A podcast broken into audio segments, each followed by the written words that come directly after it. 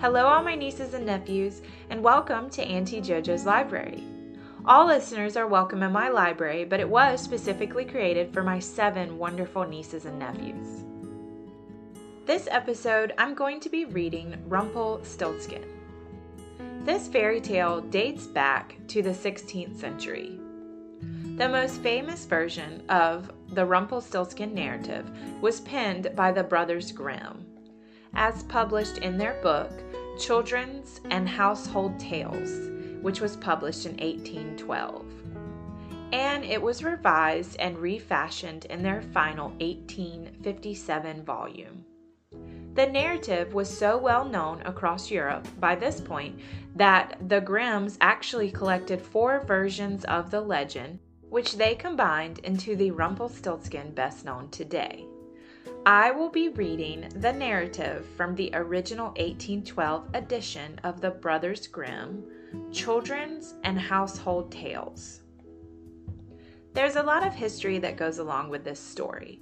Not only has it been written and rewritten and revised many times, it was once thought to be derived from an old children's game. Basically, the translation of Rumpelstiltskin means noisy goblin with a limp. Children playing this game would assume different roles. If you were the goblin with the limp, you would chase after the other children. At any given point, the child assigned as the goblin would scare off others making scary sounds. These scary sounds were often the banging and clattering of pots and pans.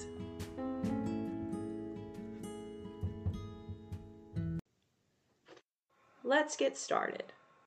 Once there was a miller who was poor, but had a beautiful daughter. Now it happened that he had to go speak to the king, and in order to make himself appear more important, he said to him, I have a daughter who can spin straw into gold. The king said to Miller, that is an art which pleases me well. If your daughter is as clever as you say, bring her tomorrow to my palace, and I will try and see what she can do. And when the girl was brought to him, he took her into a room which was quite full of straw, gave her a spinning wheel and a reel, and said, Now set to work, and if by tomorrow morning early you have not spun this straw into gold during the night, you must die. Thereupon he himself locked up the room and left her in it alone. So there sat the poor miller's daughter, and for the life of her she could not tell what to do. She had no idea how straw could be spun into gold, and she grew more and more miserable until at last she began to weep. But at once the door opened, and in came a little man and said, Good evening, Mistress Miller. Why are you crying so? Alas, answered the girl, I have to spin straw into gold, and I don't know how to do it. What will you give me, said the mankin, if I do it for you? My necklace, said the girl. The little man took the necklace, seated himself in front of the wheel, and whirl, whirl, whirl, whirl, three turns, and the reel was full. Then he put on another, whirl, whirl, roar, roar, three times around. And the second was full too. And so it went on until morning, when all straw was spun, and the reels were full of gold. By daybreak the king was already there, and when he saw the gold he was astonished and delighted, and his heart became only more greedy. He had the miller's daughter taken into another room full of straw, which was much, much larger, and he commanded her to spin that also in one night if she valued her life. The girl knew not how to help herself, and was crying when the door again opened and the little man appeared and said, What will you give me? I spin that straw into gold for you. The ring on my finger, answered the girl. The little man took the ring again and began to turn the wheel, and by morning he had spun all the straw into glittering gold. The king rejoiced beyond measure at the sight, but still he had not enough gold, and he had the miller's daughter taken into a still larger room full of straw, and said, "You must spin this, too, in the course of the night, but if you succeed, you shall be my wife." Even if she be a miller's daughter, thought he, I could not find a richer wife in the whole world. When the girl was alone, and the mankin came again for a third time, and said, What will you give me if I spin the straw for you this time also? I have nothing left that I could give, answered the girl. Then promise me, if you should become queen, your first child. Who knows whether that will ever happen, thought the miller's daughter, and not knowing how else to help herself in this strait, she promised that mankin what he wanted, and for that he once more spun straw into gold.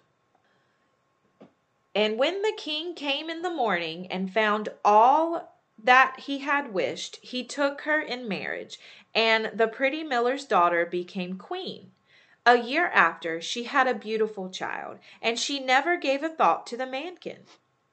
But suddenly he came into her room and said, Now give me what you promised. The queen was horror struck, and offered the mankin all the riches of the kingdom if he would leave her the child. But the mankin said, No, something that is living is dearer to me than all the treasures in the world. Then the queen began to weep and cry so that the mankin pitied her. I will give you three days' time, he said. If by that time you find out my name, then you shall keep your child. So the queen thought the whole night of all the names that she had ever heard, and she sent a messenger over the country line to inquire, far and wide, for any other names that there might be. When the mankin came the next day, she began with Casper, Angelina, Elena, Jackson, Corbin, Olivia, Jace, Auntie Jojo, and said all the names she knew, one after the other.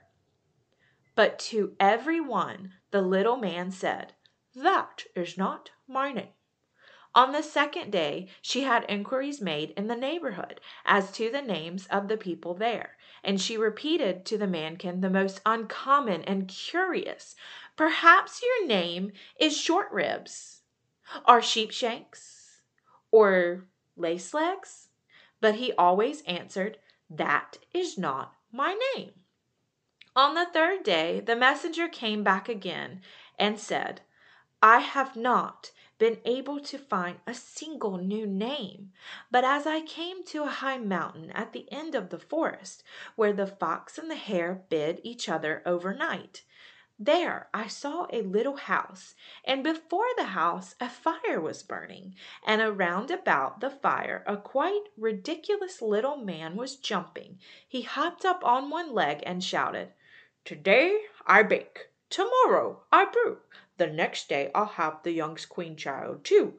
Ha! Glad I am that no one knew that Rumpelstiltskin is my name. You may think how glad the queen was when she heard the name, and soon afterward the little man came in and asked, Now, Mistress Queen, what is my name? At first she said, Is your name Lane? No. Is your name Melissa? No. Perhaps it's Rumpelstiltskin. The devil told you that! The devil told you that! cried the little man, and in his anger he plunged his right foot so deep in the earth that his whole leg went in, and then in rage he pulled his left leg so hard with both hands that he tore himself in two.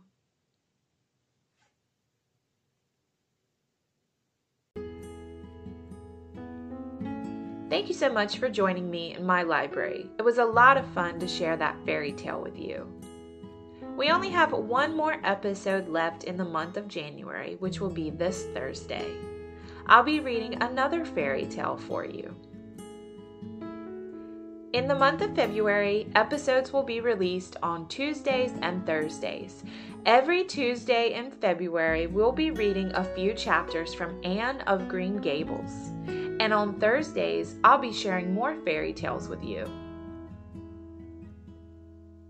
Don't forget that you can send me your short stories. Email those to me at auntiejojoslibrary at gmail.com. I'm also interested in story suggestions. You can email those to me as well. Since December, my listenership has increased. I have listeners in South Carolina, Hawaii, New Jersey, Virginia, Texas, Washington, and of course, North Carolina, where most of us are from. I also have listeners from Canada and Germany. I really appreciate you all supporting me and listening to these stories. As always, I'm looking forward to sharing more stories with you.